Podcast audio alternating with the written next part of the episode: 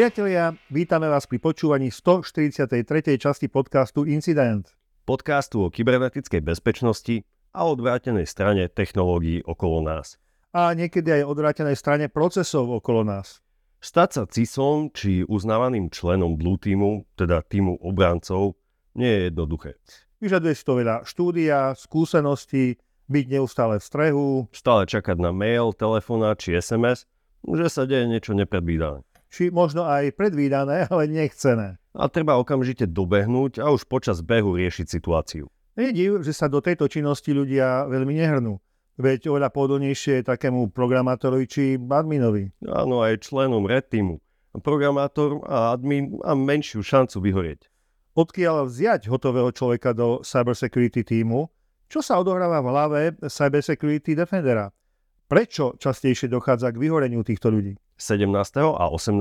mája sa konal v Prahe už 10. ročník Qubit konferencie a medzi množstvom excelentných technických prednášok zazneli aj prednášky, ako sa pokúsiť znížiť nedostatok security odborníkov. A tiež ako rozmýšľajú cybersecurity defenders, akým tlakom čelia a aký dopad to má na ich psychiku. Sľúbili sme, že na Qubit konferenciu pôjdeme a urobíme zaujímavé rozhovory. Sľub plníme a prinášame vám teraz prvé dva veľmi zaujímavé rozhovory. Tak sa pohodlne usadte a ideme na to.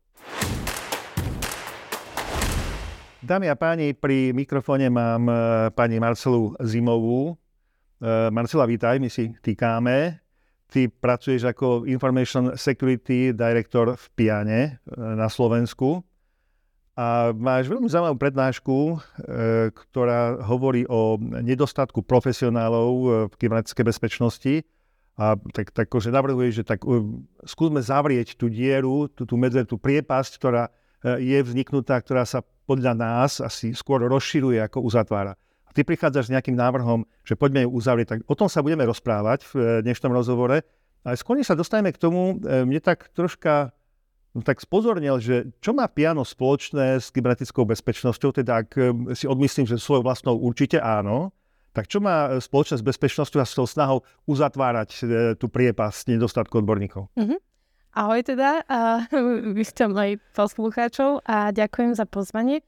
A, tak a, čo má piano spoločné? Teda, samozrejme má mňa ako riaditeľku informačnej bezpečnosti, lebo teda zameriavame sa samozrejme na ochranu a, dát našich klientov, ktoré spracúvame. Ale a, keď sa vrátim a, do roku 2019, kedy som začala v Piane, tak to bola veľmi taká pekná synergia medzi a, Pianom a, a neziskovou organizáciou IT v IT, v ktorej som s ktorou som ja ako keby bola práve v roku 2019 v nejakom prvotnom kontakte a, a práve keď som nastúpila do Piana, tak to všetko tak spolu pekne spojilo, lebo Piano už s nimi nejakým spôsobom spolupracovalo a podporovalo aktivity tejto, tejto organizácie, takže uh, v podstate som dostala ako keby takú uh, voľnú ruku v tých aktivitách, že môžem ďalej ako keby... Humanitná dobrovoľnícka činnosť. V podstate áno. že môžem takto rozširovať vlastne povedomie. Ty, ty si ale spomínala, že si predtým pôsobila v korporáte, to znamená, ty si nastúpila do Piana ako nejaký čerstvý absolvent eh, kybernetickej bezpečnosti alebo nejakej tak vysokej školy zameranej na mm. uh, kybernetickú bezpečnosť. Uh, pôsobila si na nejakej pozícii? Áno. Uh, ja som vlastne uh, vyštudovala teda fakultu elektrotechniky a informatiky uh, na STU v Bratislave a, a odbor teda informačná bezpečnosť a kde už počas školy som sa zame, zamestnala a práve teda v korporáte, kde som robila na oddelení riadenia rizik. A, no a v podstate a, tam som začala ako IT auditor a neskôr samozrejme s pribúdajúcimi projektami a, som prešla na nejakú a, pozíciu a, senior konzultant informačnej bezpečnosti. A tam som vlastne bola 4 roky kde som nejakým spôsobom nasávala jednotlivé informácie a, a teda nielen nasávala, verím v to, že som aj ako keby poskytovala nejaký hodnotný pohľad aj pre tých klientov, kde teda mojimi úlohami bolo jednak zauditovať možno nejaké prostredie nejakého klienta, ale ale zároveň dať nejaké odporúčania, ako, ako tieto prostredia zlepšiť. Čo korporátne prostredia väčšinou zvyknú tak troška tých ľudí manipulovať možno, že ťa niekde posadia do nejakej línie, tak asi musíš mať niekedy také ostrejšie lakte, akože mať chuť nasávať tie informácie Lebo keď chuť nemáš, tak ťa nechajú plávať a prepláveš pár rokov, ale proste stále si niekde na nejakej podobnej vedomostnej úrovni. Čiže tebe sa teda podarilo nasávať tie informácie. Hej, hej, určite tam uh, ja všetok kredit uh, tu ide vlastne môjmu bývalému zamestnávateľovi, ktorý uh, naozaj dáva priestor mladým ľuďom rásť aj práve uh, na, v oddelení bezpečnosti, čo si myslím, že je výborná ako keby aj odpichová uh, nejaká linka pre, pre budúcich ľudí, ktorí by chceli robiť informačnú bezpečnosť. A nakoľko naozaj je tam uh, veľký priestor jednak sa veľa toho naučiť, spoznať rôzne, uh, rôzne nastavenia architektúry, uh, rôzne role v rámci spoločnosti, Hej, či už sa tam človek rozpráva s IT administrátorom alebo s riaditeľom spoločnosti. A teda je to naozaj veľmi dobré, veľmi dobré prostredie hm. pre, pre rast mladého človeka. Dobre, tak teraz poďme uzatvárať tú priepasť. No a povedz teda, ako ty vidíš, aké, aké sú možnosti. Uh-huh. Tie možnosti sa už veľakrát publikovali, asi ich veľa nie je, lebo či, či naberieme z zahraničia ľudí, ktorí sa možno vrátia na Slovensko, či to budú cudzinci, ktorí k nám prídu, o tom sa môžeme rozprávať, potom či sa nám podarí rýchlo vykvasiť nejakých ľudí, o tom sa tiež môžeme porozprávať, potom možno e, či e, vyškoliť e, vysokoškolákov, presvedčiť, aby doštudovali, to je také dlhodobejšie. A potom máme asi málo žien v samotnom prostredí kybernetickej bezpečnosti. Mm-hmm. Tak čo z toho? Alebo teda máš nejaký ďalší nápad? A všetko, čo si spomenul, je naozaj uh, veľmi dobré a je to veľmi široký pojem, čiže poďme úplne začať možno uh, z toho, že uh, teda môj osobný názor je, že o tom, že máme málo profesionálov v bezpečnosti, hovoríme už roky, hej? Na každej konferencii, na každom nejakom evente. Vďačná téma, roz... veľmi to vďačná To je buzzword, hej? Že ako bol kedysi, že blockchain, iba sa povedalo slovo blockchain, tak teraz proste máme málo profesionálov, ale ja som aj mala taký pocit, že OK, iba rozprávame o tom a chýbajú nám tie akcie. Hej, ja som taký dosť akčný človek, čiže mne to bolo také, že OK, že rozprávame o tom, ale čo preto robíme, hej? A aj to bol nejaký hnací motor pre mňa, aby som uh, nejakým spôsobom sa snažila ako keby uh, aj v tejto oblasti niečo urobiť. Uh, tam práve prišla veľmi vhod tá moja ako keby uh, kooperácia s IT v IT, kde sme teda vymysleli uh, špecifickú akadémiu tým, že ITVIT ako nezisková organizácia sa naozaj venuje zvyšovaniu počtu žien v IT, hej, čiže bolo to zamerané na ženy, uh, tak sme vytvorili akadémiu, ktorá, mohli by sme to nazvať, uh, ktorá vytvorí tých rýchlo kvasených ľudí, ale v podstate uh, nie je to typ rýchlo kvasených ľudí, ako môžeme to niekde vidieť, že tu som si prečítal tri, tri slova, alebo som si vyskúšal a zapnúť Kali Linux a teraz už idem rozprávať o sebe, že som hacker sveta, hej. A skôr uh, sme sa tam zamerali na to, že sme si pozreli, uh, respektíve aj z mojej skúsenosti uh, som videla, že možno práve uh, tá nejaká juniorná pozícia v tom korporátnom svete na oddelení riadenia rizik alebo informačnej bezpečnosti môže byť dobrý uh, začiatočný bod pre kohokoľvek, kto sa chce ďalej dovzdelávať a ďalej rásť uh, v informačnej bezpečnosti. A teda som si pozrela rôzne pracovné ponuky práve na tieto pozície a podľa týchto pracovných ponúk, ktoré ináč keď sa na ne pozrieme, nevyžadujú nejaké extra skills, mm-hmm. hej, je to nejaký základný uh, rozhľad v rámci IT sveta, je to skôr možno taký, že entuziasmus alebo vášeň a preto vzdelávať sa v tom ďalej, ano. vedieť Excel a angličtinu, akože tieto skills má podľa mňa tak 80% populácie, keď sa na to pozrieme. Tak prečo tým ľuďom nedať trošku ako keby uh, aspoň taký bližší pohľad na také základné veci z informačnej bezpečnosti. Čiže v rámci tej akadémie sme uh, vytvorili nejakú agendu, kde sme Uh, prechádzame si tam, uh, jednak sa naučíme robiť uh, rizikový manažment, alebo podľa teda metodológie ISO 27005, 31 000 NIST, 800 pomôčka 53 a tak ďalej. Čiže prejdeme si tieto štandardy, naučíme sa reálne na, na tak, takej fiktívnej firme, ktorú som vytvorila, urobiť ten rizikový manažment. Aha. Potom si prechádzame uh, ISO 27000 jednotkou, pochopíme PDCA cyklus, prečo je dôležitý, aké sú tam požiadavky. A potom prechádzame na ISO 27002, teda v rámci tej akadémie v čase, keď sme ju vytvárali, ešte nebola nová verzia 2022, takže sme ešte podľa 2013 a kde sme naozaj išli kapitolu po kapitole. A kapitoly, ktoré si vyžadovali ako keby hlbší pohľad, tak sme išli do hĺbky, napríklad pri riadení, uh, riadení vstupov, hej, alebo uh, riadení prístupov, tak uh, tam sme išli naozaj, že rozdelenie, aké typy sú, ako má kto implementované, či je to Active Directory, či je to iný single sign-on, či fungujú na cloude, na čo tam treba dávať pozor, privilegované mm-hmm. prístupy a tak ďalej. To isté napríklad pri, bez, pri uh, šifrovaní, hej, tam ne, nepovieme si len, že OK, štandard nám vyžaduje mať nejaké šifrovanie, snažíme sa ako keby tých ľudí naučiť uh, aj také základy. Okay, Ak chcete čo... začať použiť Cezar šifru, napríklad v Ríme to platilo, platí to aj dneska. a smeješ sa, ale na také základné pochopenie šifrovania ako takého je výborná Cezarová šifra, čiže áno, aj si šifrujeme tam Cezarová šifrova, aj šifrujeme. Ale teda dávame si tam aj rozdelenie symetrickej, asymetrickej kryptografie, prečo uh, sú uh, niektoré uh, lepšie algoritmy, na, na, napríklad na čo sú tie algoritmy lepšie, hej, lebo uh, iným zašifrujem podpis, iným zašifrujem heslo, hej, ano. alebo zašifrujem, zahešujem, pri heslách sa bavíme o hešovacích funkciách. Takže ideme aj do takéto hĺbky pri témach, ktoré si to vyžadujú, ako napríklad je ešte aj uh, bezpečnosť prevádzky, kde uh, neprejdeme len teoreticky, toto je požiadavka ISA, ale ideme do hĺbky napríklad, OK, mám Windows server, aké sú nejaké best practices ako administrátor, ktoré môžem robiť. Hej, nebudem používať roota, samozrejme, každý môj administrátor bude mať vlastný account, default účty zruším a tak ďalej. Hej, čiže snažíme sa takýmto spôsobom dať naozaj taký obšírny základ, uh, aspoň nejakého základného pochopenia tej informačnej bezpečnosti, možno takého riadenia v rámci spoločnosti, a práve aj ako keby koordinácie medzi jednotlivými oddeleniami v rámci spoločnosti a tým oddelením bezpečnosti.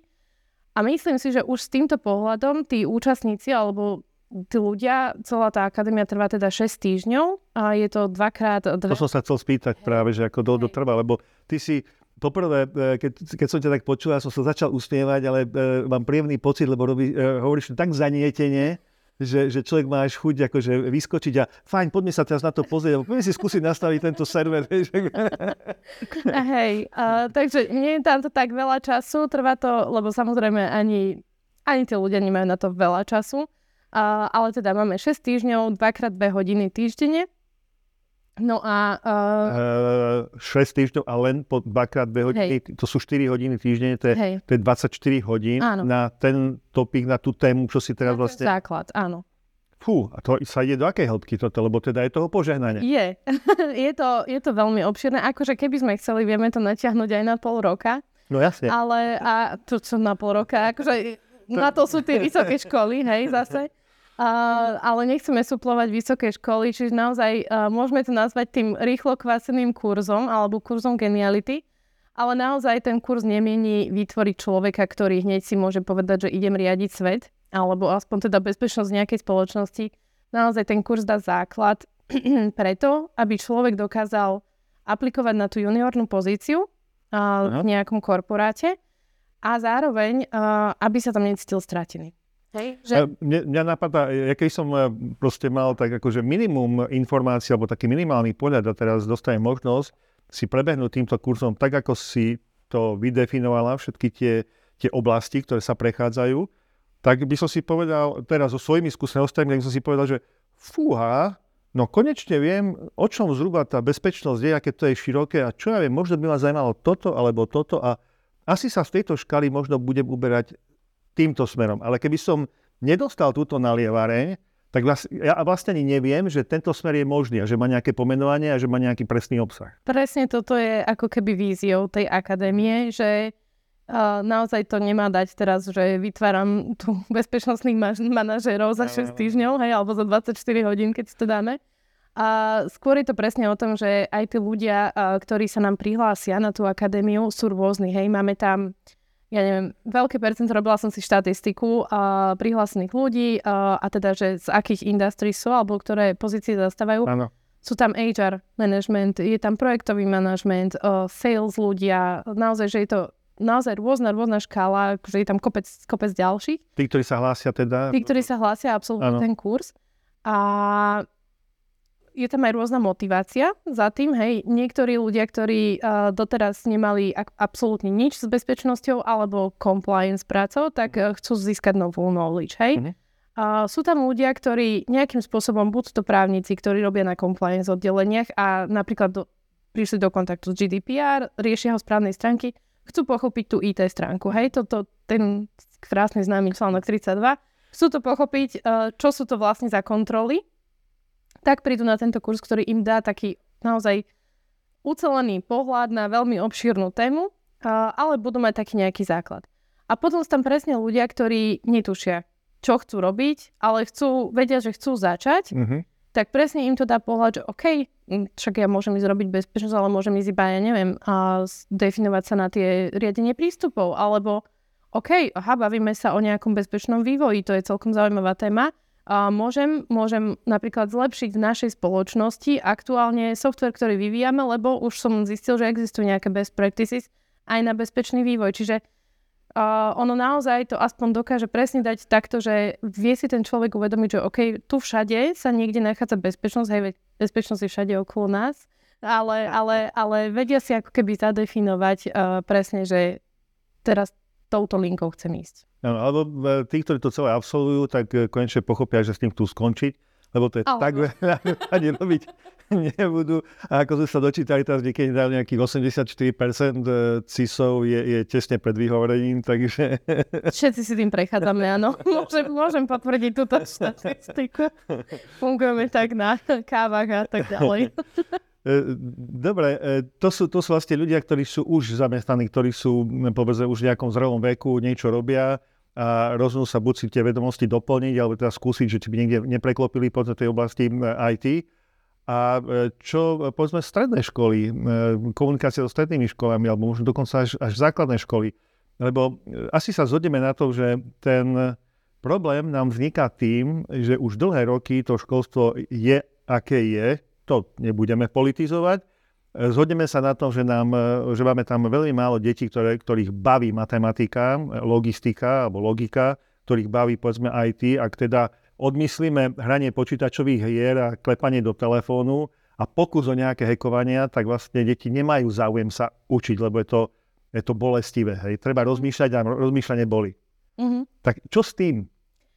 No, uh, ja, musím, ja musím povedať, že uh, tu, som ako keby ja takou výnimkou možno trochu, lebo ja som sa v 7. triede rozhodla, že budem robiť IT na základnej škole, lebo som mala vynikajúceho učiteľa. A myslím si, že toto je normálne, že uh, kľúč. A proste mňa tak inšpiroval a namotivoval ten učiteľ na tom krúžku informatiky, lebo to bol iba krúžok, lebo informatika ako tak sa neučila. Áno. A že jednoducho som si povedala, že wow, že toto raz chcem robiť. Áno, v tej 7. triede na základnej škole človek má pocit, že robiť IT znamená, že raz bude skladať počítača. Ja som si to myslela, už som mal celý biznis plán vymyslený. Ale uh, časom, uh, tým, že som to spoznávala ďalej, ako keby celú tú oblasť, tak som sa rozhodla, že čo idem robiť. Akože v, moj- v mojej, ako keby tej ceste zohrala veľkú rolu inšpirácia, ktorá sa mi dostala naozaj aj od profesorov, aj napríklad na vysokej škole, mm. kde mhm. sme mali super profesorku, ktorá robila práve manažerskú, manažerku bezpečnosti a som si povedala, že wow, že toto raz budem robiť. Um, čiže ja som v tomto iný prípad, ale na druhej strane aj tým, že spolupracujem veľa s rôznymi ďalšími organizáciami, ktoré sa snažia práve dostať IT viac do škôl a už na základné stredné školy viac to vyučovať, a, tak vidím, že jednak mm, ako keby máme dosť tam zastaralé tie, tie spôsoby tej mhm. výučby, a, a zároveň e, dosť chýbala aj v rámci napríklad informačnej bezpečnosti akákoľvek výučba v rámci tej, tej informatiky. Toto by mal byť povinný podcast pre všetkých pedagógov, ktorí učia IT. Myslím, že to takto nejak aj pojmeme. Lebo to... to je vynikajúci príklad toho, ako dobrý pedagóg, a teraz dobre, môžeme sa baviť o IT, ale môžeme sa kľudne baviť o matematike, geológii, práve a tak ďalej. Čiže ak ten, ten pedagóg nadchne tých študentov, pre, pre daný predmet, tak potom nám môžu pribúdať. Určite, určite a zároveň uh, samozrejme ten pedagóg môže byť samozrejme taký, že nadchne a to je výborné, ale zároveň on potrebuje mať takisto materiály v ruke, podľa ktorých on môže nejakým spôsobom učiť. Hej. Čiže ja sa veľmi teším z toho, že uh, v dnešnej dobe vnímam, že uh, už sa vytvárajú učebnice informačnej bezpečnosti. Viem, že Marek Zeman uh, s kolegami, myslím, že aj pán Oster tam uh, s ním spolupracoval a ďalší určite uh, na učebnici informačnej bezpečnosti. Ja som takisto spolupracovala na vytváraní nejakých um, ako keby uh, podkladov mm-hmm. na, na, na výučbu, vymýšľanie nejakých aktivít, akým spôsobom to priblížiť, hej, lebo zase je fajn, že všetci vieme, že treba mať silné heslo, ale keď to poviem tomu dieťaťu, tak ono to si povie, že o čo mi to rozprávaš, ďalší prí, príkaz, hej? hej. Oni sa učia na nejakých zábavných praktických veciach, hej? Čiže aj, aj poňať napríklad toho, že uh, nepostuj na Instagram uh, divné fotky, uh, musíme im nejakým spôsobom vysvetliť. Hej, musíme im dať nejakú Um, Zažiť príbeh, áno, pre, alebo prežiť, pre, prežiť, aj keď nemusí byť reálny úplne, ale nechať ich to prežiť, aby precítili teda, čo, čo sa môže diať. Hej, hm? ja napríklad, hej. akože keď som im sa snažila vysvetľovať uh, phishing, hej, že uh, podvodné maily. Uh, OK, pochopil. sa udiču, háčik do, do tri. Požičala úselného oca, rybára za nič iného, ale nie. Uh, tiež to bolo také, že OK, skontrolujte si linku a nestiahujte si tieto veci. Keď som im reálne ukázala cez nejakú stránku, že OK, teraz tu si vyklikám, že to je akože od tohto človeka ten e-mail a pošlem ho sebe a napíšem tam tieto veci, a keď videli, že ten e-mail mi naozaj prišiel a teraz videli, že wow, že však to vyzerá úplne jak normálny e-mail a potom som im ukazovala tie znaky, tak už to bolo iné, že si to naozaj zažili.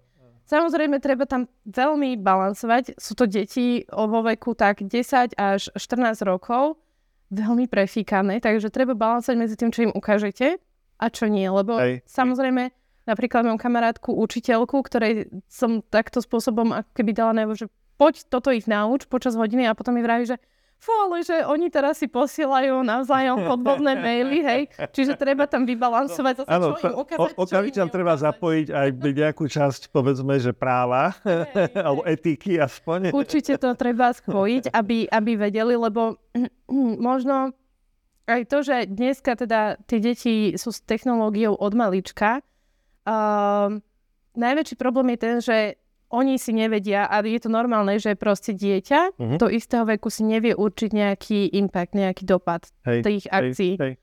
Na to sú tí rodičia, aby im to vysvetlili. Nevysvetlia. A, ja... Alebo im to aspoň nejakým spôsobom a, možno ich od toho chránili predtým, než im to budú vysvetľovať, hej? Čiže sú rôzne nástroje, nejaké parental control a tak. Uh, áno. Ale aj tu mám obavu, lebo keď si zoberie ešte posledné prieskumy, ktoré sa realizovali, myslím, že rok dozadu, tak tých rodičov, ktorí e, naozaj dôsledne dávajú pozor na to, kam ich dieťa chodí na internete, majú rôzne blokátory doma nastavené, tých je minimum. No. Takže to... Čiže možno nie je úplne aj problém priamo v tých deťoch, že nemajú ten záujem, ale, ale možno treba takisto tu nielen v školách viac komunikovať tieto témy, ale naozaj uh, rodičia ako zodpovedné osoby za tie dané deti by takisto mali viac komunikovať doma tieto témy.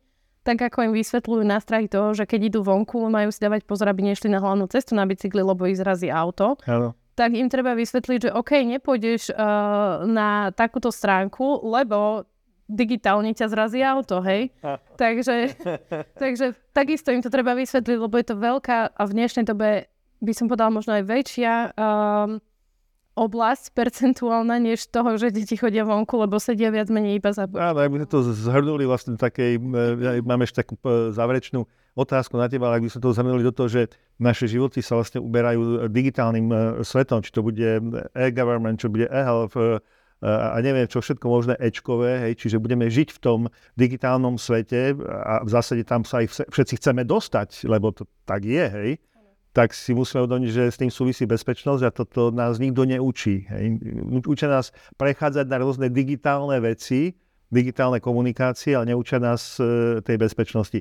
Tá záverečná otázka, ktorú som ti chcel položiť, e, ja by som sa opäť ešte vrátil do IT IT, do, do tvojho pôsobenia, do tvojho pôsobenia smerom na vzdelávanie možno alebo do škôl, do stredných škôl, do základných škôl, čo si spomínala, možno ovplyvňovanie pedagógov. A tvoja teda konkrétna úloha ešte, tvoje výstupy, kde sa dajú nájsť, kde si rozpoznateľná v tom, tom projekte a, a čo teda, ak, ak by nás počúvali nebude aj pedagógovia, alebo, alebo stredných škôl, základných škôl, teda e, e, ako ťa môžu nakontaktovať, alebo ako s tebou môžu komunikovať a spolupracovať? Jasné, tak uh, rozpoznateľná, no verím, že a verím, že moja práca je rozpoznateľná v tých uh, viacerých ľuďoch, ktorí už sa správajú bezpečnejšie na internete. Tých, ktorých si školila teda áno, už. To áno. je tá moja vízia. A, ale verím teda, že uh, jednak uh, môžu ako keby uh, nejakým spôsobom nájsť moju prácu aj práve uh, v iných podcastoch, ktoré už máme ako keby za sebou na tieto témy. Napríklad spolupracujem aj so Zmudry, kde v podstate som ako keby nazvime to tým subject matter expertom na práve uh-huh. bezpečnostné témy, čiže akýkoľvek príspevok, článok, čokoľvek ohľadom bezpečnosti vychádza, tak ja to ako keby korigujem, čiže napríklad aj tam. Uh, a plus teda samozrejme sú to nejaké podklady, ktoré som pripravovala práve aj pre, pre pedagógov v, rámci, v rámci tej informačnej bezpečnosti. No, no a tak... kontaktovať samozrejme, uh, mám LinkedIn, tam som vyhľadateľná ano, ano. na jednom z mala uh, nejakých sociálnych médií, takže, uh, takže tam. Používaš rovnaké množstvo, veľké množstvo sociálnych sietí ako ja. Oh, ja si myslím, že v dnešnej dobe sa tomu ťažko vyhne. A na druhej strane verím v to, že ich mám trošku viac zabezpečené ako možno niektorí. ja sa smiem, pretože ja som v podstate, e, no klamal by som, keď som povedal, že na jednej, lebo tak ešte historicky mám Twitter, ale ten asi pôjde preč po tom, čo uh-huh. pán Musk vyvádza, tak asi sa zbavím Twittera. E, e, Marcela, ti veľmi pekne ďakujem za, za úžasný rozhovor, za motiváciu. Aby som skôr povedal, že rozhovor, skôr motivačný rozhovor, lebo lebo tak, ako som povedal, že mal by byť ten rozhovor vypočutý e, mnohými pedagógmi, ktorí učia, a nielen aj tí, ale vôbec, aby sa inšpirovali tým, že, že na nich je, aby inšpirovali deti, ktoré učia. Tak ja ti veľmi pekne ďakujem e, za tento rozhovor a pri mikrofóne som mal Marcelu Zimovú, Information Security riaditeľa zo spoločnosti Piano Slovakia. Ďakujem. Ďakujem pekne. Apríl, maj a jún sú konferenčné mesiace. Incident participoval na dvoch veľmi zaujímavých konferenciách. Sectec Security Day a už spomínaná konferencia Qubit Praha 2023, z ktorej vám prinášame rozhovory. Pred letom sa zúčastníme ešte jednej, Jarná Itapa 2023, ktorá je 15. a 16. júna v Bratislave. Bude sa venovať digitalizácii, informatizácii a tiež kybernetickej bezpečnosti a budem moderovať dva panely a jeden má zaujímavý, možno až provokočný názov Dá sa navrhnúť neheknutelná infraštruktúra. Panelisti sú na slov vzatí odborníci, pozrite si v programe a my vás srdečne pozývame. Vážení priatelia a poslucháči podcastu Incident, e, máme ďalšieho hostia, ktorého sme vyspovedali na konferencii Qubit Praha. Je to pani Miroslava Tyšlerová, vítajte. Dobrý deň. A je to taký netradičný host, pretože sme na e, konferencii o kybernetickej bezpečnosti a e, pani Mirka je psychologom, ktorý sa špecializuje na e, kognitívnu sociálnu psychológiu a takisto vlastne pracuje na doktoráte na Karlovej univerzite. Vy ste prišli na tú konferenciu s takou zaujímavou témou Psychology of Defenders, alebo tá psychológia obrancov, alebo ako, ako proste pôsobí na tých ľudí, ktorí pracujú v kybernetickej bezpečnosti, ako vplýva to prostredie. E, tak poďme teda do toho, e, ako rozmýšľajú obrancovia. To byl vlastně ten můj původní moment, za kterého jsem začala připravovat ten svůj vstup, a jak se vlastně dá podívat na, tu, na, na třeba psychologické vlohy, které mají lidi, kteří se do tohohle odvětví pouští a v čem jsou třeba specifičtí, nebo kde jsou ty jejich nejsilnější stránky. A třeba právě v porovnání uh, s těmi uh, útočníky.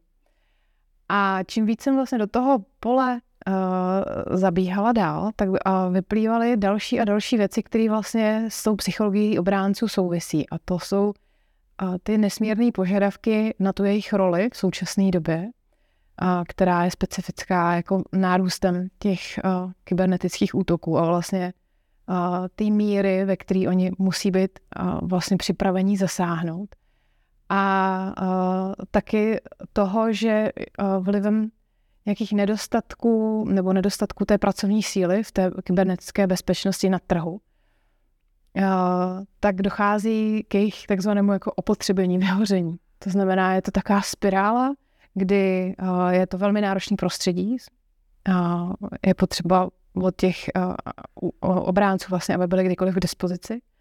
A tím, že si nemůžou odpočinout, dochází uh, k jejich úbytku, protože odchází, uh, co vyplývá z těch studií, že jako velké množství profesionálů z téhle oblasti vlivem toho stresu a dlouhodobého nějakého vyhoření odchází.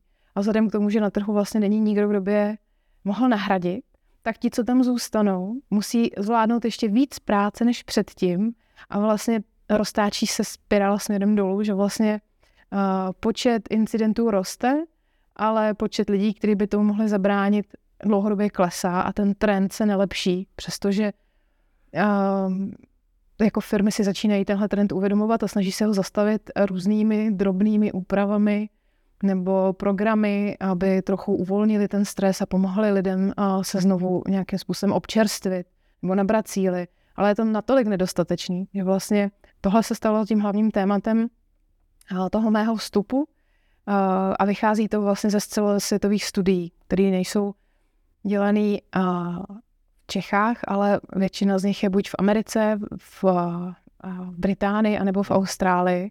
A ten trend je přesně takový jako popisu. Že... Pri tej prednáške ste vychádzali hlavne z cudzích štúdí, alebo ste robili aj nejaké rozhovory, analýzy s ľuďmi v Čechách, s reálnymi teda, ktorí, ktorí sú na týchto pozíciách? Mm. Já jsem v IT pracovala 6 let, ale před nějakou dobou jsem odešla z toho oboru ale souhlasila jsem, že se vrátím a že o tom tématu budu mluvit, protože je to důležitý z mého úhlu pohledu jako přinést to uvědomění a to téma na stole, aby se o něm víc mluvilo. To znamená, že jsem přemýšlela, jak to pojmout, aby jsem byla relevantní, abych přinášela informace, které můžou být užitečné. A vzhledem tomu, že v tom poli teď nepůsobím, tak jsem vycházela z těch zahraničních studií. Sa môžem spýtať, E, pôsobili ste v IT, teda pôsobili ste v IT firme ako psycholog firemný, alebo ste pôsobili v IT firme ako ajťák dokonca? Ajťák ne, působila jsem uh, jako psycholog, ale v, v rozvoji. To znamená v HR, že jsem dělala podporu uh, uh, uh, všem IT týmům, který vlastně tam působili. To znamená, ať už, to, ať už se to týkalo time managementu nebo asertivity, umět říct ne, mm-hmm. což je vlastně hodně důležitá dovednost ve zvládání stresu, ale i manažerům. To znamená třeba, jak zadávat úkoly, jak je vyhodnocovat, tak aby právě nevznikal zbytečný stres, že třeba někdo neví, co je přesně jeho úkolem, nebo jak se pozná, že to splnil, a nebo dokdy, s kým může spolupracovat. Takže na nějaký manažerský efektivní komunikaci, zadávání cílů a hledání toho, vlastně, kde má kdo talent, aby se dal využít, aby ty lidi mohli růst na, nebo i nějaký program a, a zástupnictví třeba, aby byl připravený někdo, a když já postoupím, kdo mě, nebo vy, vypadnu. Áno, áno. Kvůli čemukoliv, aby Viem si to dobre predstaviť v týmoch, ktoré povedzme sa venujú správe sieti alebo tam, kde, kde nie je ten tlak, ale ako náhle som v pozícii, že je mojou povinnosťou stražiť bezpečnosť, že som naozaj ten obranca, mohli by sme hovoriť teda, že som členom Blue Teamu, ktorého úlohou je strážiť tú bezpečnosť, firmy, tak vtedy si myslím, že toto je podstatne ťažšia úloha, že tá, ten tlak na tú psychiku je podstatne iný. E, môžeme si povedať, že ak by som bol v pozícii útočníka, mm-hmm. tak e, na mňa ani nič netlačí, pretože ja sa môžem rozhodnúť, kedy chcem útočiť, ako chcem útočiť a je, je, je to vlastne jedno. Ale keď som v pozícii obrancu, ja neviem, kedy ten útok príde a ten tlak je úplne iný. Ten a nevíte kudy. Útočníkovi stačí jedno místo najít. Ano. Obránce musí chránit úplně všechno. A je to jako těž a neví, kdy a kde to přijde. Ano. A tohle je vlastně jedno z těch parametrů, proč je ta práce tak náročná. Uh, že když nemáte nějakou časovou osu nebo výhled, nebo když nemáte podle čeho se orientovat a vlastně musíte být neustále ve střehu a připraven, tak to stojí mnohem víc sil, než když si to můžete naplánovat a víte, že to přijde v pět hodin odpoledne. Tak do té doby můžete šetřit síly, protože víte, že to v zepětí přijde nějaký konkrétní moment. Jo. Takže vlastně i kdyby ten obránce byl jenom v pozici toho, že je připraven zasáhnout a žádnou reálnou práci nevykonává, tak ho to stojí, stojí jako nesmírný množství sil být připraven kdykoliv efektivně zasáhnout. Že to vlastně se to vůbec nedá srovnat s nějakou třeba uh, naplánovanou prací, která má jasný začátek, jasný konec a navíc uh, při takovéhle práci vlastně schází ten pocit dobře vykonané práce, protože vlastně je to nekonečný. Že tady uhasím jeden požár, požár něčemu zabráním, ale to vlastně neznamená, že ano. moje práce je hotová.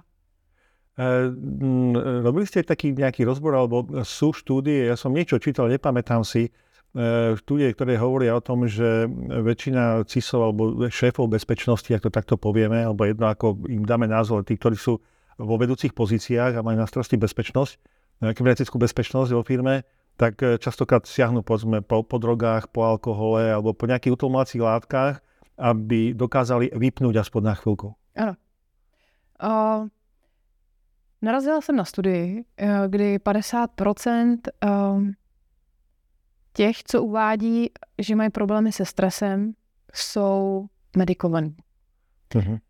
Což je jiný způsob, jak vypnout uh, to jako vlastně nekonečné přemýšlení a, a ty ruminace, ty jako neustálý vlastně vzpomínky nebo přemýšlení, jestli to bylo dobře, jestli někde něco nezůstalo, kdy to zase přijde, jak jsem to mohl udělat líp a tak dál. Takže co se týče uh, zneužívání nějakých návykových látek, tak uh, takovou studii jsem neobjevila, ale co se týče medikování, tak tam je ten prudký nárůst uh, až na polovinu všech těch, kteří se zžívají uh, v kybernetickém pro, jakoby, uh, odvětví, nějaký stres.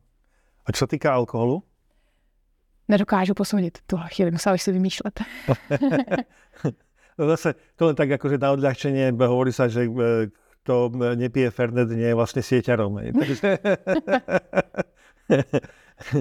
Dobre, e, v poriadku. E, keby sme sa tak e, zamysleli nad tým, lebo vlastne bavíme sa o ochrancoch, obrancoch, hlavne teda o tých, ktorí pracujú v oblasti IT a bezpečnosti, ale dá sa nejak e, špecifikovať alebo unifikovať? Nejaké, sú nejaké spoločné znaky pre psychologické nastavenie toho, kto chráni?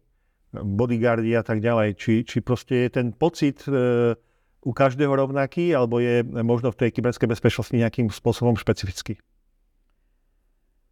No, uh, dá se vlastně říct, že proto, aby uh, kdokoliv mohl být efektivní obránce čehokoliv, tak potřebuje mít uh, dost podobný vlastnosti jako ten, komu potřebuje zabránit. A ten velký rozdíl, který tam vlastně v těchto z těch rolích hraje, je nějaká etická integrita. Aha. Jako nějaká bariéra, nebo někdo to nazývá svědomí, který vlastně ty dovednosti a znalosti, které mám, mi nedovolí použít je na úkor někoho třeba slabšího. Takže tohle to bývá jako jedna z těch častých nějakých schodných charakteristik, eh, která odlišuje lidi, kteří chrání od těch, kteří uh, útočí. A eh, je to teda úplně rovnaké vlastně i v té IT oblasti, aj, aj v té běžné oblasti? Hmm. A mení se nějak časom to správanie obranců? Teraz rozmýšľam, že vlastně keď do niečoho vstupujem, nechám sa pozme nahajrovať e, do nejakej firmy, mám určitý rozsah vedomostí a teraz čím dlhšie tam som, čím viacej úloh plním, čím viac sa stretávam s tým, čo všetko mi môže hroziť, tak e, vlastne získavam tie vedomosti, viem sa, viem sa aj viacej brániť, ale či mi narastá ten, ten pocit toho hrozenia, alebo, alebo je stále rovnaký. Tam zase záleží, jako s jakou eh, paletou nějakých predispozic do toho vstupujete, protože jsou dvě možnosti, že buď budete časem a vlastně otrlejší, otrlejší no, méně senzitivní, že vlastně a, to je jeden z těch vlastně efektů tý, toho mentálního a, exhaustion. Vyčerpání, pardon. A že vlastně vám klesá ta rozlišovací schopnost, že vlastně potřebujete silnější podněty, abyste zareagoval, protože už Aha. vlastně jste toho zažil tolik, že ve srovnání s tím, co zrovna teď přichází, vlastně máte tolik na porovnání, že potřebujete vlastně silnější podnět k tomu, abyste jako zareagoval. Ano. A nebo uh, roste vlastně nějaká uh, jako emocionální reaktivita, že vlastně čím víc jste toho viděl, tím víc připravený jste vidět někde nebezpečí. Často se to pak přenáší i třeba do běžného života, že nějaká nedůvěra nebo nějaká připravenost, že lidi se budou chovat zákeřně nebo že se lidem nedá věřit, tak vlastně to je ta druhá tendence a záleží to na tom, s čím do toho vstupujete. Ano. jako tím stresem vlastně se ty slabé místa odkrývají. A nedá se univerzálně říct, že to bude tak nebo tak, protože to záleží, jako jak to vlastně máte vy konkrétně. Dá sa vyšpecifikovať, aké, aké vlastnosti, akú psychickú odolnosť, aké nastavenie by mal byť ten, ktorý chce teda vstúpiť do, do Blue Teamu, alebo teda chce pôsobiť v takom týme? No, aby byl úspěšný v takhle náročném prostředí, kde vlastně musíte být neustále k dispozici a v krátkém čase podat velký výkon a umět jako chladně, bez emocí vyhodnotit rizika, zvolit to nejlepší možné řešení. A ideálně ještě v to, přitom musíte spolupracovat s ostatníma, protože můžou mít třeba nějaké jiné informace, které jsou pro to rozhodnutí důležitý tak eh, to vypadá, že vlastně úspěšný obránce je potřeba, aby byl téměř nad člověk v tuhle chvíli, protože musí současně umět pracovat v neustále se měnícím prostředí, protože ty eh, hrozby se vyvíjí a vlastně nemůžete spolehnout na to, že jak to bylo teď, tak to bude za chvíli. Ale současně musíte být schopný pracovat vlastně v monotónním, opakujícím se, zahlcení nějakýma jako jednotvárnýma informacemi a mezi nimi sa nejak... Ste dokonca prezentovali taký rebrík, taký rozvetvený rebrík, ktorý kladie uh, rôzne požiadavky z, z rôznych oblastí vlastne a chcú aj jedny, aj druhé. A je to vlastně z psychologického úhlu pohledu je to uh, velká zácnost, když u jednoho člověka najdete vysoce rozvinutý oblasti uh, uh, nebo jako vlastně op- v opačných doménách vysoce rozvinutý schopnosti. Jako je třeba být současně velice analytický, ale současně vlastně i velmi kreativní, abyste přemýšlel jako ten útočník a hledal jste jako nějaký vlastně sám jste hledal v tom svém systému ty místa, které můžou být slabinou a přemýšlel jste jako útočník. Ano. Takže zase další jako paradox, kontroverze, že potřebujete být analytický, systematický detailní. A do toho prostě musíte stříhnout tady jako velkou kreativitu a prostě myslet otevřeně. A vlastně takových požadavků v té pozici je hodně. To samé je, že musíte vlastně přemýšlet si, jako systémově. Máte spoustu systémů, které jsou nějak propojený, jsou tam nějaké kaskády a tak dál, ale současně je důležité, abyste byl empatický.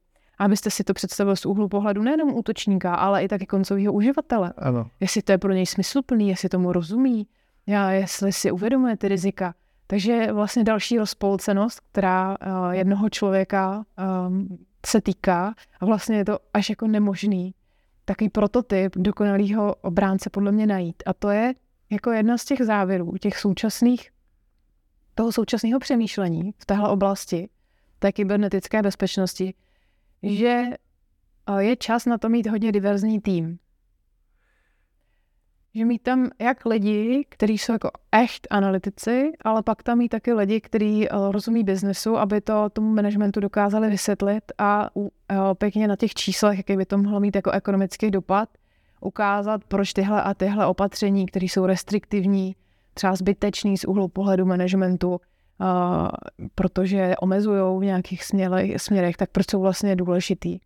A současně potřebujete člověka, který bude vlastně hodně vlivný a um, bude umět jako přesvědčit a strhnout dav, protože vlastně celý systém je tak silný, jako je ten nejslabší článek, takže potřebujete zapůsobit i na ty uživatele.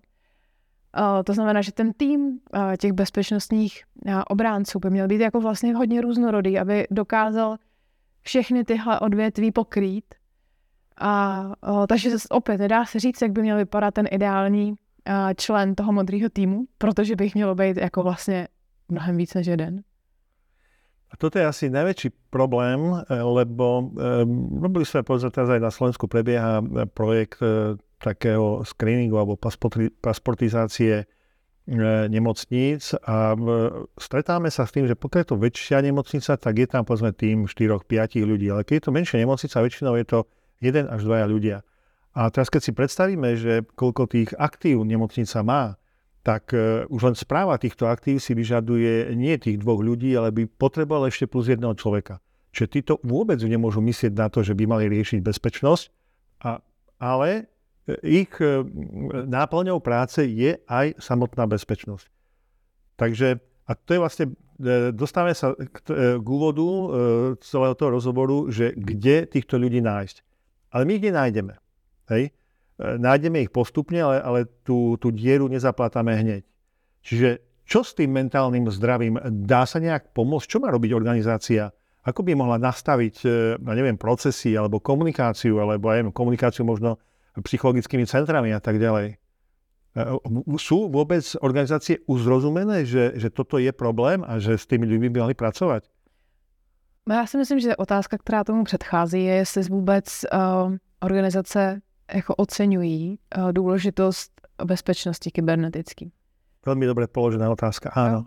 Protože eh, ve vedoucích pozicích nejsou odborníci z téhle oblasti, kteří nedokážou posoudit ty rizika a vlastně dopady toho, co by to znamenalo mít tuhle oblast vlastně neobsazenou nebo understaffed.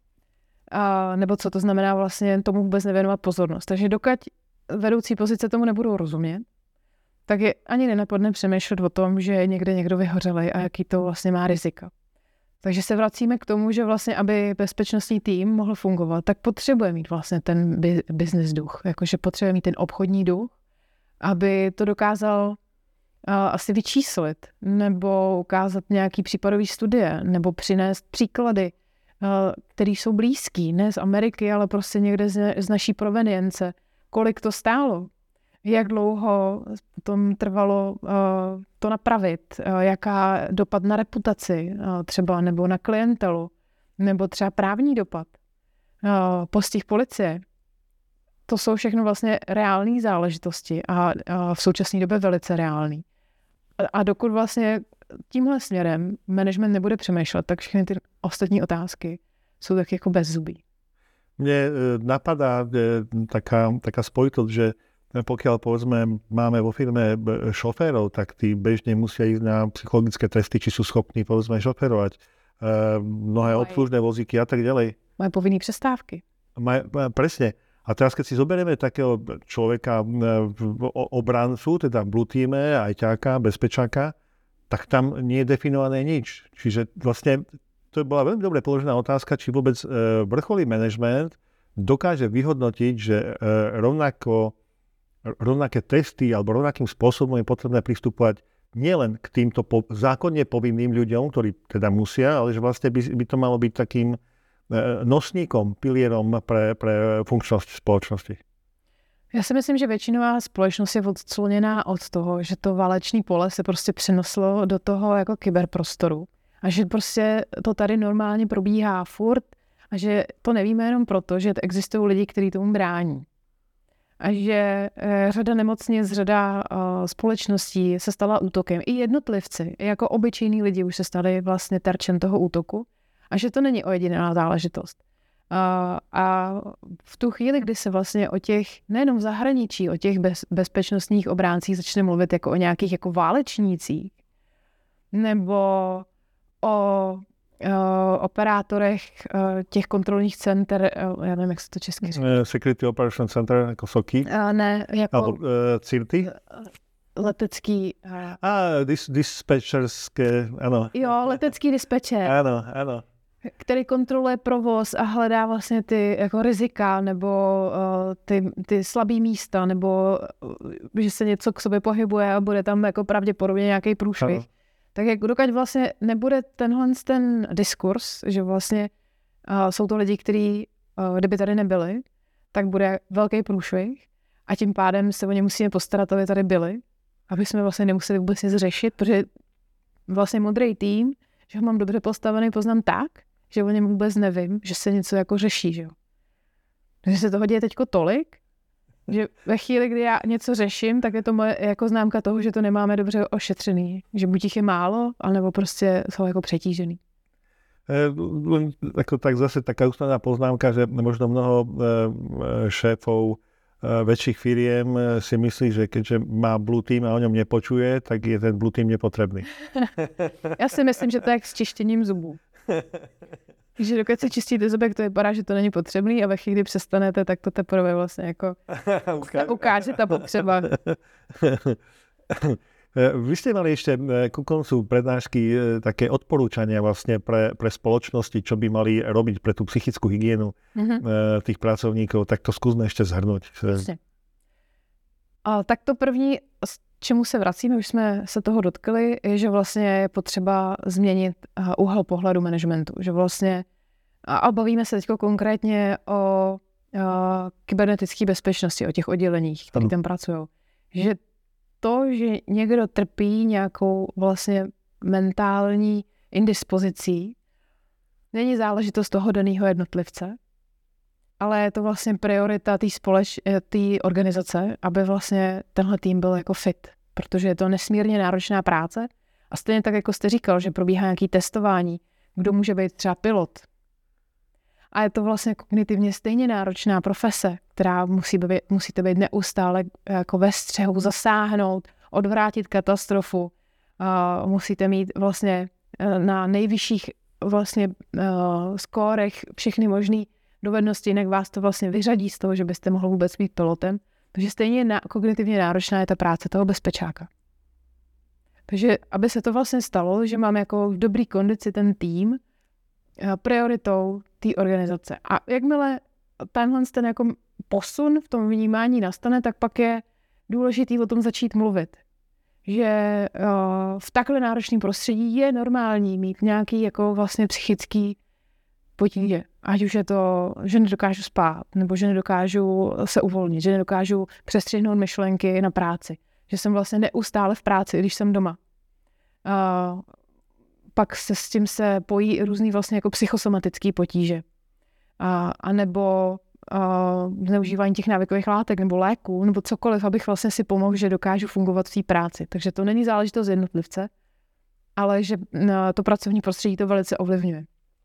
No a ten, takže ve chvíli, kdy o tom budu mluvit, tak pro můj tým se stane uh, bezpečný, nebudou se stydět říct, jo, mě fakt něco trápí. A ve chvíli, kdy to řeknou, tak já potřebuji mít vlastně jejich, jejich lídra nebo manažera, který si toho všímá a který vlastně tohle hlídá. Že nehlídá, nehlídá jenom jejich pracovní výkonnost, ale i jejich jako vlastně kondici. A nějakou hranici stresu, která je ještě únosná a vlastně a hlídá, kdy je bude překročená, protože v tu chvíli by jejich rozhodnutí už mohly být vlastně riskantní. A, a v tu chvíli mít nějakou jako podporu k dispozici, ať už je to nakontaktovaný odborník, poradce, anebo mít vlastně jako peer programy. Že ty uh, debriefing se tomu říká, že po hmm. nějakých náročných uh, incidentech si ten tým spolu sedne a prostě každý řekne, co pro něj na tom bylo nejtěžší. Kde třeba uh, má on pocit, že sa... Vykecať sa. Vykecať sa, jo. A debriefing to znie dobre, to sa mi páči. a ten výstup z toho může být jenom, že tam necháme a neneseme si domů ten stres, tu frustraci, že to prostě necháme v práci tímhle s tím způsobem, a nebo tam může být ještě ten následný krok, že si řekneme, co příště líp. Jak spolu líp jako komunikovat? Do, dokonca to vidím pozitívne, e, možno aj v tom, opravte ma, ak sa milím, že e, myslím si, že mnoho ľudí má vôbec obavu výjsť e, so svojimi pocitmi a povedať, že sa cíti vyhorený, že nevládze. Skôr možno vybuchne. V IT oblasti. Áno, skôr možno vybuchne, alebo sa správa tak, ako, ako väčšina v IT, že je nervózna, ale nikto nejak tomu nepripisuje iný úsudok. Hej ale keď e, sa robí ten debriefing, že proste ten kolektív niekde vypadne, to je jedno, hoci len do vedľajšej kaviarne a prerozpráva to, nemusí zrovna na pivo, hej, a prerozpráva to, tak to môže tak uvoľniť tú, tú bariéru, a, ale či to dokáže pomáhať aj dlhodobejšie, povedzme. Jo, je to jako když postupně uvolňujete tlakový hrnec, tak Aha. prostě to dlouhodobě pomáhá vlastně udržet v něm nějakou jako dlouhodobě udržitelnou, udržitelný napětí, aby nemusel vlastně vybuchnout. Ale co se týče těch debriefingů, tak uh, si myslím, že to je krok, na který ten tým musí být připravený. Protože uh, často k téhle oblasti tíhnou lidi, kteří jsou spíš introverti. To znamená, že o věcech radši jako si sami přemýšlejí a uh, je pro ně těžší uh, popisovat na venek nebo ventilovat nějak svoje jako interní mhm. pochody.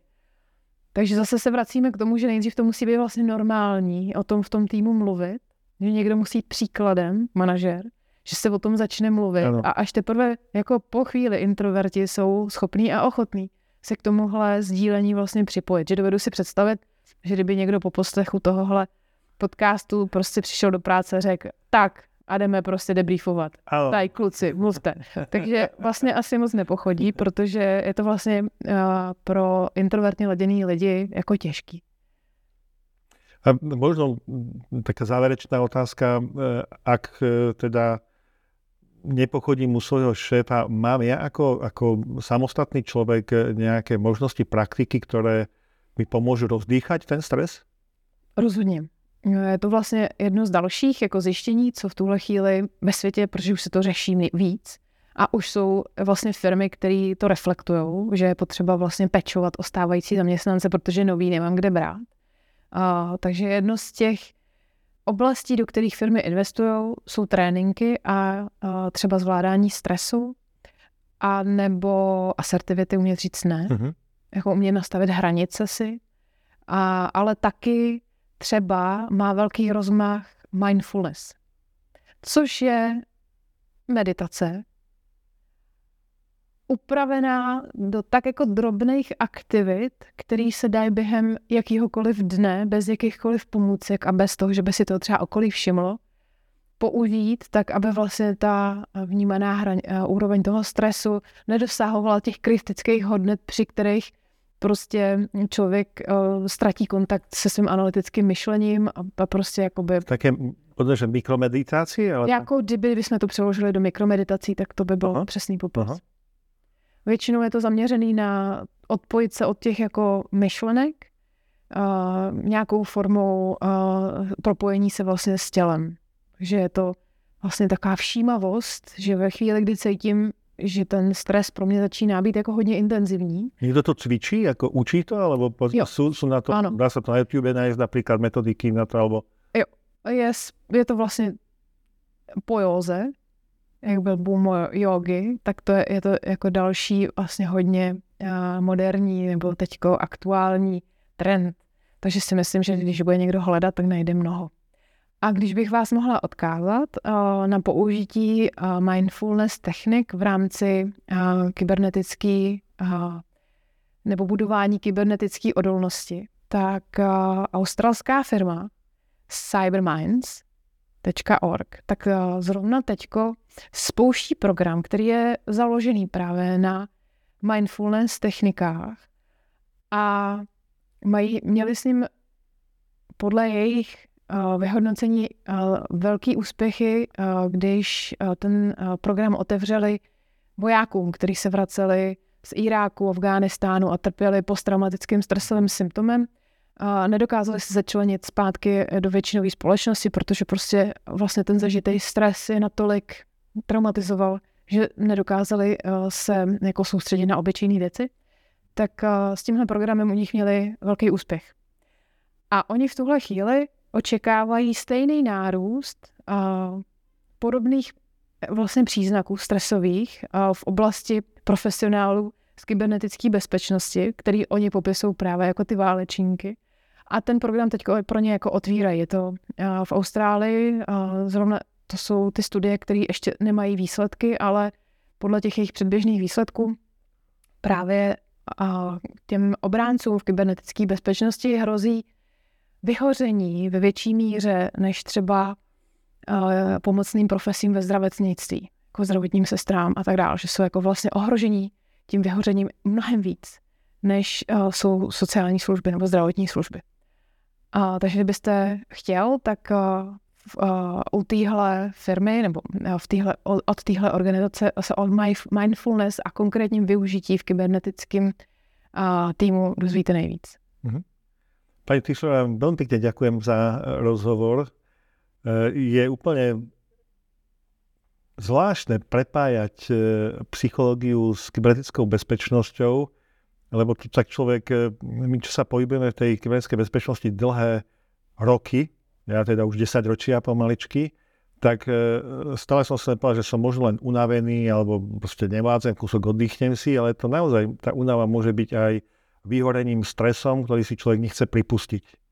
Takže pevne verím, e, vážení poslucháči, ak ste pozorne dopočúvali tento podcast, tak odporúčam, puste si ho ešte raz, lebo je taký upokojujúci.